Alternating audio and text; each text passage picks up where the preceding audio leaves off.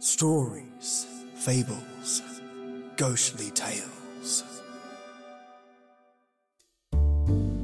Welcome, my lovelies, to your remastered old time Radio Monday. Here at Stories, Fables, Ghostly Tales. Now, Nigel Bruce is back, folks. Last episode, his stand in was present, and he did an admirable job, but this time, good old Nigel is back. And great googly moogly is it good to hear his voice again. In today's tale, not is as it seems, and a hidden message in a newspaper advert sent to Sherlock garners his attention and pulls him to the location of what appears to be a normal household. Far from it. What he uncovers there is a veiled existence in the singular affair of the Baconian cipher. Remastered for your lovelies using artificial intelligence to clean up the audio. I hope you love it as much as I loved fixing it. Enjoy.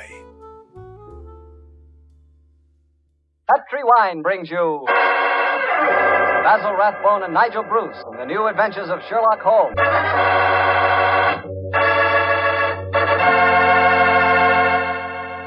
The Petri family, the family that took time to bring you good wine, invite you to listen to Dr. Watson tell us another exciting adventure he shared with his old friend, that master detective, Sherlock Holmes. And I want to ask you something.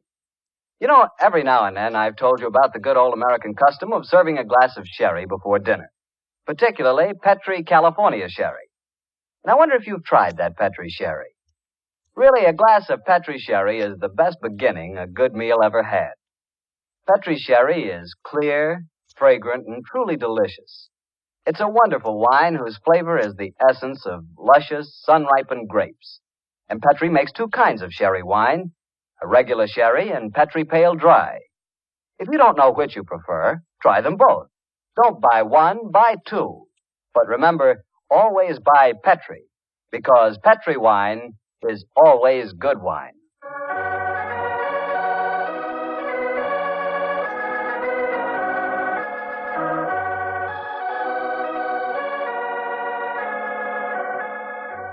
Well, I'm sure Dr. Watson's ready for us. Let's go in and join him, shall we? Come in, come in, come in. Good evening, Mr. Bartell. Evening, Doctor. Quiet with it. Quiet it. Lie down. The dogs seem very pleased with themselves tonight. Did they have a good day? Yes, the three of us did, my boy. Uh, go on, run off, run off out in the patio. I took a seven iron and some old golf balls on the beach this afternoon. I improved my game, I think, and the dogs had a great time chasing the golf balls. On the way home, the little rascals had a furious battle with an elderly pelican, so their day was complete. I'll have to join you on one of your afternoon strolls, Doctor. Then the dogs seem to have so much fun. Oh, I'll be glad of your company, Mr. Bartell. Well, draw up your usual chair, and I'll get on with tonight's Sherlock Holmes adventure. From the hint you gave us last week, I guess a Frenchman played a prominent part in the story. Yes, indeed he did, Mr. Bartell. His name was Francois Le Villard. He was a detective of some note in his own country. The time my story begins, it was in 1889 to be exact. Le Villard had come over to London to discuss with Holmes the difficulties of translating some of his monographs into the French language. At this particular time, I was in the early days of my marriage, Mr. Bartell, and this fact, combined with a busy practice, meant that I saw very little of my old friend. He must have missed you, Doctor. Oh, well, he did. Uh, well, of course, he'd never admit the fact, but, uh, but uh, to get on with my story. One cloudless June afternoon, I found myself in the neighborhood of Baker Street, and I couldn't resist paying a visit to Holmes. Mrs. Hudson was out, but uh, having retained my old latchkey, I let myself in and mounted the familiar stairs. It gave me a strange feeling as I raised my hand to knock on what once had been my own living room door. Come in, come in. Oh, hello, Holmes. Sure, Holmes. Oh, I, I, I beg your pardon. I didn't know you were. Watson, my dear fellow. How very nice to see you again. it's great to see you, Holmes. I, I'm sorry I interrupted you. I, No. I didn't know that you had company. Not at all, my dear fellow. We're delighted, aren't we, Le Villard? Eh, Watson, oui. this is uh, Monsieur Le Villard. Well, how do you do, sir? How do you do? Enchanté, monsieur. I wish to meet the so charming Dr. Watson. Holmes has told me a great deal about you. Oh, it's very nice of you, sir. Ah, that it suits you, Watson. You look splendid, old fellow. Gained a little weight, haven't you? Oh, yes, a few pounds, I Here mean. comes you. Sit down, won't you? Uh, you sure that I'm not interrupting you in some important discussion? Oh, no, Oh, no. no, no, no, mon cher docteur.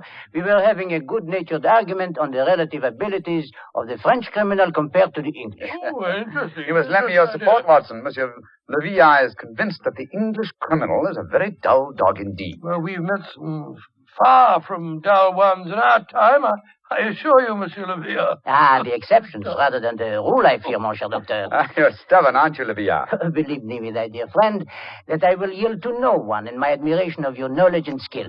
That is why I wish I could persuade you to practice in Paris. Ah, there you would find opponents really worthy of your steel.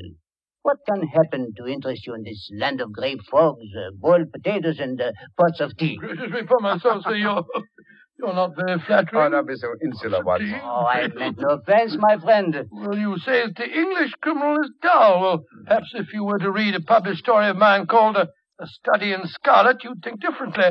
It tells of a very exciting adventure that Holmes and I had. I have read it, my friend. Oh, you have? An extremely gripping story, but surely you will admit that the crime was essentially of American origin. He's right, Watson. He's perfectly right, dear me. What can I do to vindicate the dishonor of the London criminal? Let me see. Oh, yes, yes, of course. A copy of today's Times. That's fine.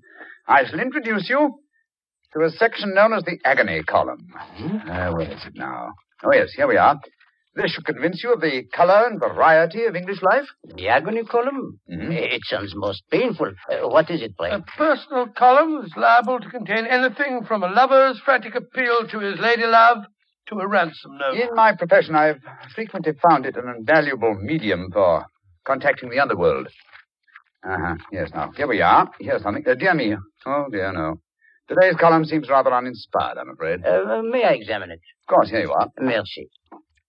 Um, if the lady who helped my little boy across the road at the corner of Threadwell Street and High Holborn last Wednesday at four uh, will get in touch with box 845, she will learn of something to her advantage. we can be more colorful than that in Paris, my friends. Yes, I think we can do better than that, too. Now, look at this, will you? Oh, printer must have been half asleep when he set up the type for this advertisement.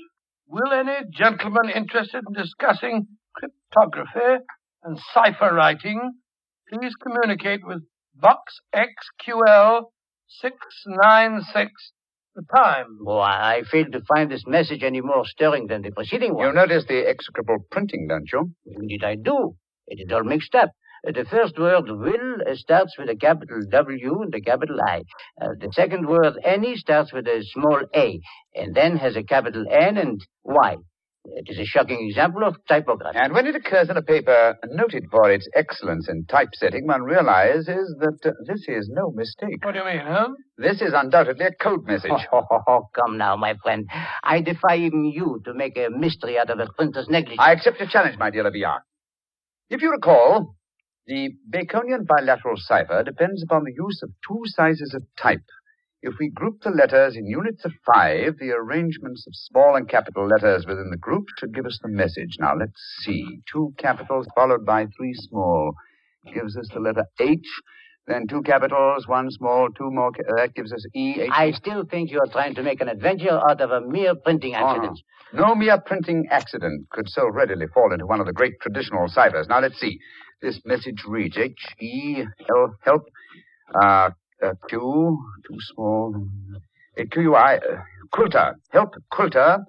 Um, L L too small and large. Uh, elms. Help quilter. Elms pe- there it is yes.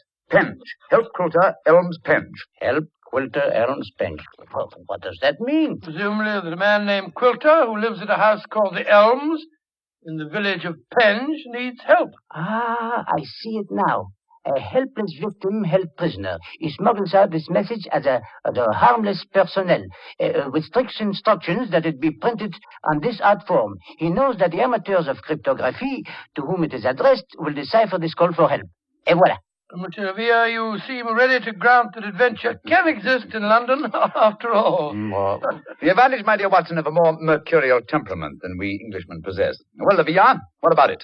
Mm. Shall we set off for Penge and rescue the ingenious Mr. Quilter from whatever dire fate awaits him in the elms? I'm all impatience. Hmm. Splendid. Watson, I suppose you're too busy to join us. Uh, too busy? Well, I mean, your practice. I'm sure that you have patience to Oh, yes, yes, of course, yes. Uh, As a matter of fact, I have two further visits to make today.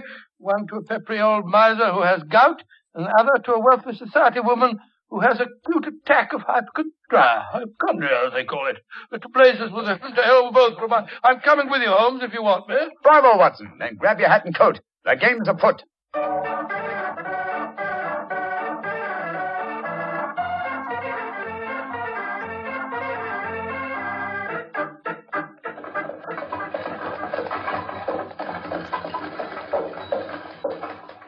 Here you are, gents. The Helms Penge. Nice afternoon for a drive, wasn't it? Afraid it'll cost you 15 bob, though. There's a sovereign for you. You can keep the change. Oh, me, thank you, Governor. Top of the evening to you, gents.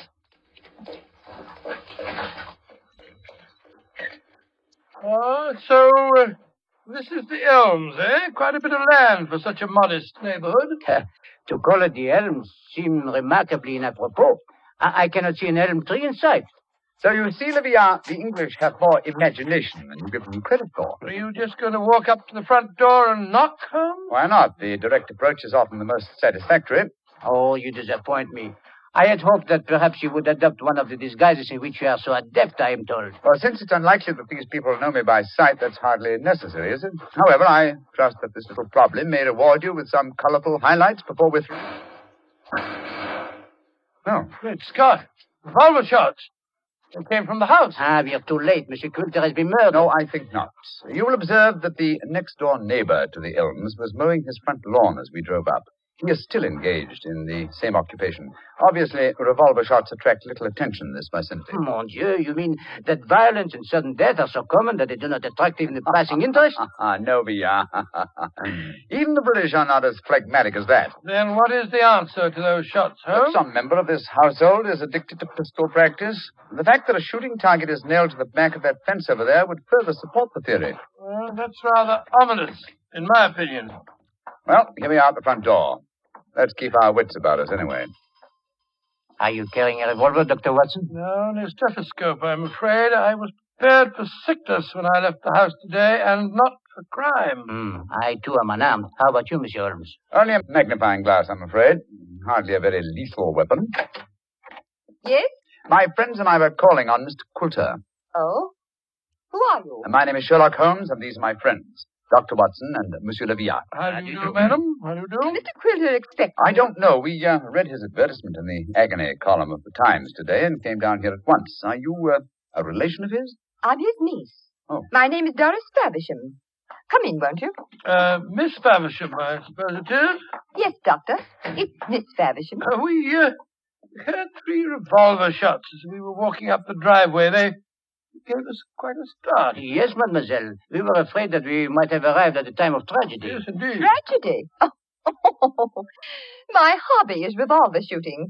I was doing some target practice in the back garden as you arrived. Revolver shooting, Miss Fairview. Very interesting. I flatter myself that I'm something of a marksman myself. Oh, really? Mhm. Well, perhaps we can have a match.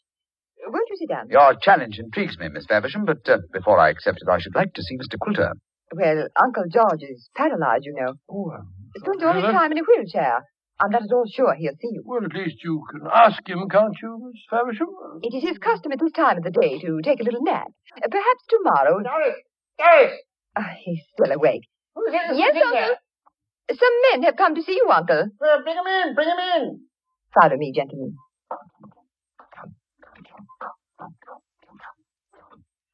Uncle, this is Mr. Sherlock Holmes, Dr. Watson, and Monsieur. Uh, Monsieur. Le Villard. and Monsieur Livia. How do you Uh, how do, do sir? you do, sir? How do you do? Sherlock Holmes, eh? Took you long enough to decipher my message and get here, didn't it? Your brother's a much faster worker, isn't he? Oh, what makes you say that, Mr. Quilter? Received this telegram from him at 11 o'clock this morning. Read it for yourself. Well, what do you say, huh? Suggest you consult my brother Sherlock, and it's, it's signed Mycroft Holmes. Yes, Mr. Quilter, my, my brother is a much faster worker. Or shall we say that he suffers from the unfortunate habit of early rising? He undoubtedly read the agony column three hours before I did today. Don't know about that, but I've been expecting you all day. I imagine you know why I inserted that advertisement. Well, I had the impression that uh, you were under some form of restraint, that uh, you were in need of a rescue party, as it were. Rubbish. My advertisement was a piece of subtle bait. The only person that could decipher the message would obviously be someone who knew the Baconian cipher. A Very logical deduction, Mr. Quilter. You see, I'm convinced, as any sensible man should be, that the so-called Shakespearean plays were written by Sir Francis Bacon. Oh, I see. But I felt that it needed a clever man to prove the fact. Mhm. I was sure that anyone who was able to decipher my message was the man I needed. And what will it take, Mr. Holmes, to do the job? I'm a rich man. Name your fee. Do You mean to say that you inveigled Mr. Holmes down here just to do some research on the origin of Shakespeare's work? Oh, you needn't look so shocked, Dr. Watson. Oh, My uncle has offered to pay him a handsome fee. Well, what do you say, Mr. Sherlock Holmes? An interesting subject for research. I'll concede that Ignatius Donnelly and others have proved almost beyond doubt that William Shakespeare of Stratford-on-Avon did not write the plays, but I greatly doubt that Lord Bacon did. I may devote my leisure and later years to some investigation on the subject, but in the meanwhile, Mr. Quilter, I'm afraid I'm much too busy to undertake such an assignment. Oh, please yourself. Show the gentleman out, Doris. Goodbye, sir. Good day, sir.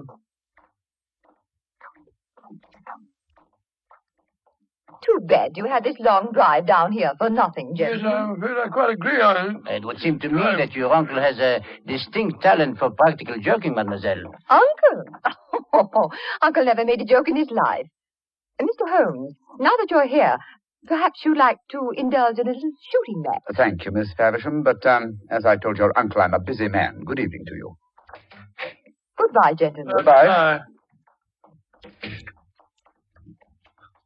Holmes, old fellow, you're, you're losing your touch. You'd never made a blunder like this if I'd still been with you. it is comforting for an aspiring detective like myself to know that the great Sherlock Holmes is fallible. Yes, indeed. Then am I to assume that I must continue the case alone? What do you mean continue the case? There isn't, uh, there isn't one. Quilter's in no danger. He's in desperate danger. What? I'm only afraid I may be too late to save him. But we have just spoken to the man. Oh, no.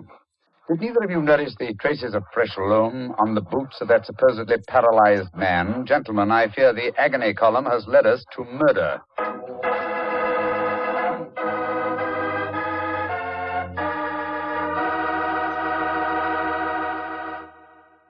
Doctor, why did you have to break off your story there? Well, I had to break it off somewhere, Mr. Bartell, and that seemed to be the most exciting spot. it certainly was. I was convinced that the great Sherlock Holmes had been fooled for once.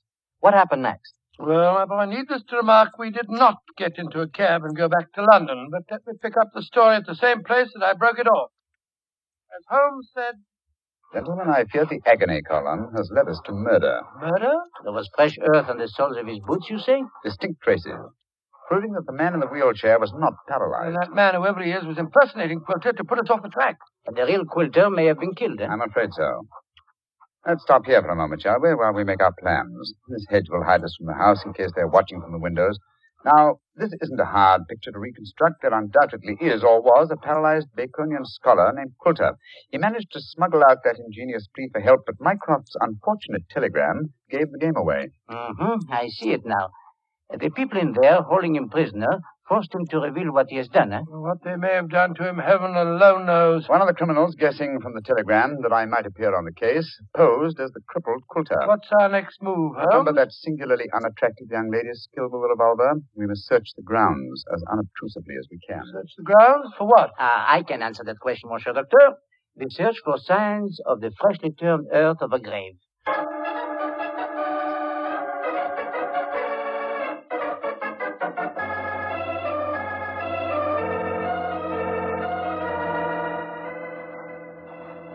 Well, we didn't find any traces of the poor devil's corpse, thank heaven. No.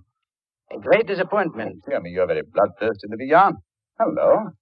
Look at the old fellow trimming the hedge over there. Must be the gardener. Let's have a chat with him, shall we? May be able to give us some information. Good evening to you. Evening to you, gentlemen. Really?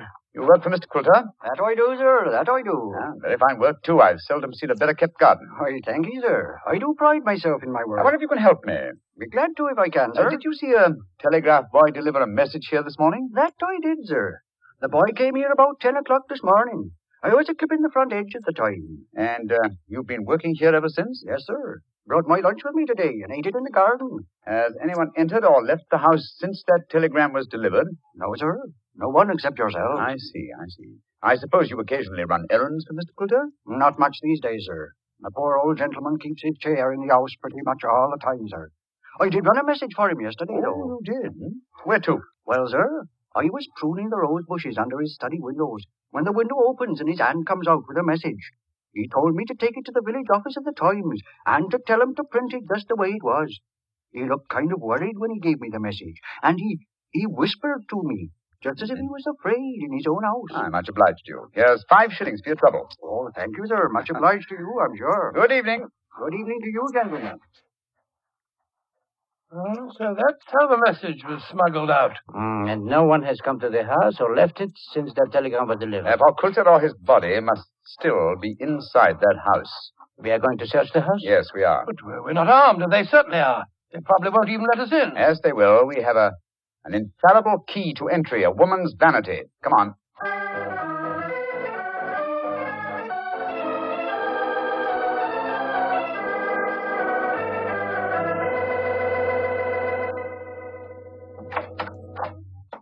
Oh, so you came back. I thought you wouldn't be able to resist my challenge to a pistol match, Mr. Holmes. exactly, Miss Faversham. We had difficulty in finding a cab and decided to take a train back to London. It was an hour's wait, so I, well, I thought I'd accept your challenge. Good. Come in. We'll go into the back garden. Thank you. Don't talk loudly. I think Uncle's asleep in the next room. Don't bring anybody in here, Doris. I want to see. All right, Uncle. This way, gentlemen. If your uncle wants to sleep, seems a funny sort of alibi. Oh, well, he's used to that, Doctor. Here we are. This is the 50-yard range, Mr. Mm-hmm. Holmes. Three shots. Best aggregate score wins. How much do you want to bet? You name the stakes, Faversham. A sovereign? Certainly. You, uh, take the first three shots? Very well. I must just check that it's loaded. Yes? Six bullets. All right. Here I go.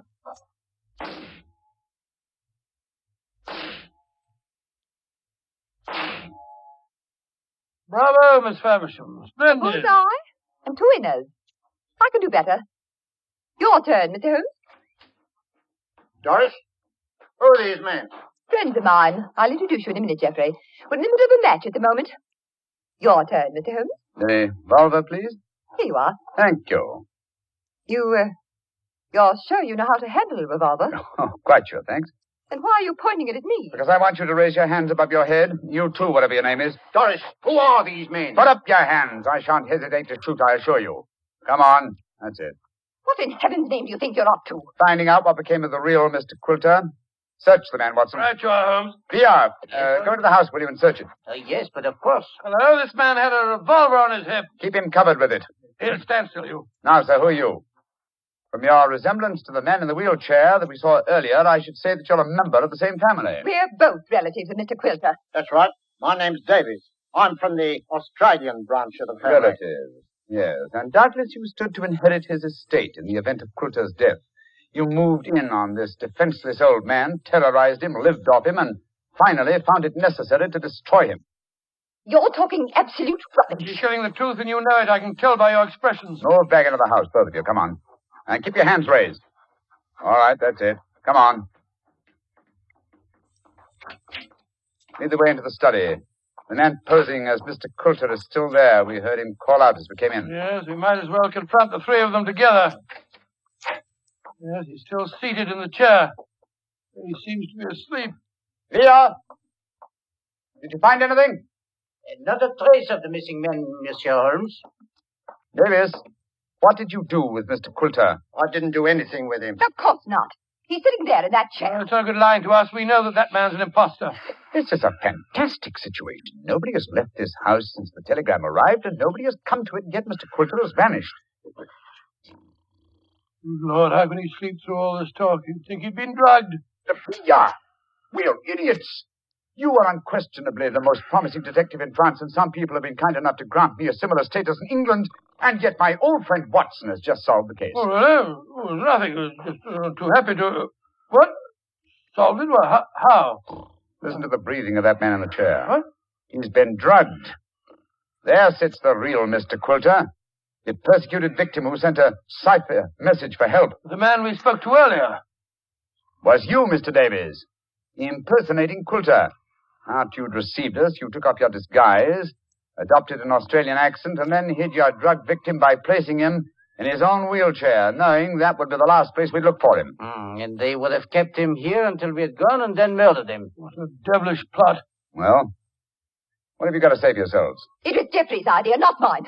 I didn't have anything to do with it. That's a dirty lie. You were in this as much as I am. Oh, this is splendid, simply splendid. Please continue the argument. It'll make interesting evidence in court. You can't take us into court. Of course you can't. What's the charge? Quilter's still alive, isn't he? When Mr. Quilter revives under Dr. Watson's ministrations, you will be charged, I have no doubt, with attempted murder, abduction, sequestration, duress, and probably several other counts. Monsieur Villard, if you will find us a cab, we'll take these miscreants to Scotland Yard. Our work is done.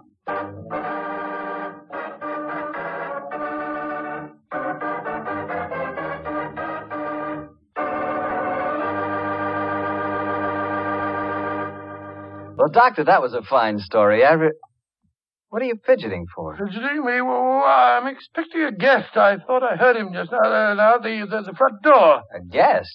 now, you're being as mysterious as Mr. Holmes. Oh, not quite. You see, I... Ah, come in. Dr. Watson, how are you, you old rascal? Gregory, my boy, it's, it's great to see you again. Mr. Bartell, meet my friend, Mr. Gregory Hood. Not the Gregory Hood. Mr. Bartell, I like the way you say that. yes, Mr. Bartell, this is the Gregory Hood. Mr. Bartell, if you listen to Dr. Watson, he'll lead you to believe I'm much more important than I am. I'm quite a simple person, really. I'm kind to dogs, just love little children, and always help old ladies cross the street. I also know how to make a fire by rubbing two sticks together. Yes, and unlike my old friend Holmes, you pretend to know very little about criminals and crime, and yet you're one of America's outstanding criminologists. So I've heard. A hobby, Mr. Bartell, a hobby. My real business is importing, headquarters San Francisco. Uh, need any old masters? Perhaps I can sell you a nice piece of jade, or uh, would you rather have a bit of old Balinese sculpture? now, wait a minute. This is all a little too fast for me. Yes, you learn that Gregory is a little too fast for everybody. Uh, but, Mr. Bartell, I'm sure you'll get to know Mr. Hood a good deal better. You see, as I've told you, I've always wanted to take a trip back to England, and now I have a chance to do so. But, Doctor, uh, won't I see you again? What about our story? Oh, I shall be back in the fall, but meanwhile, I've asked Mr. Gregory Hood to get together with you at this time every week and tell you some of his experiences. Which, of course, makes me feel very important. Mr. Hood, as you know, has been involved in many famous cases dealing in crime. His importing business and his hobby criminology are a strange combination. I learned that he keeps a diary of these cases, and it's a fascinating book. The case book of Gregory Hood. The case book of Gregory Hood. Sounds intriguing. Intriguing? Huh. It certainly is. Thank you. Well, then I can tell all our friends be sure to listen next week at the same time and every Monday night through the summer to The Case Book of Gregory Hood.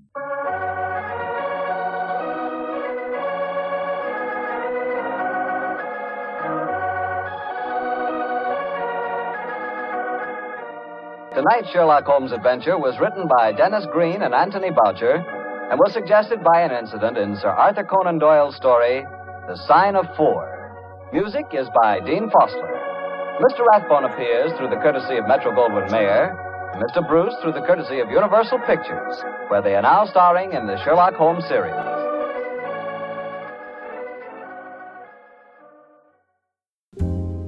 Folks, another classic, of course.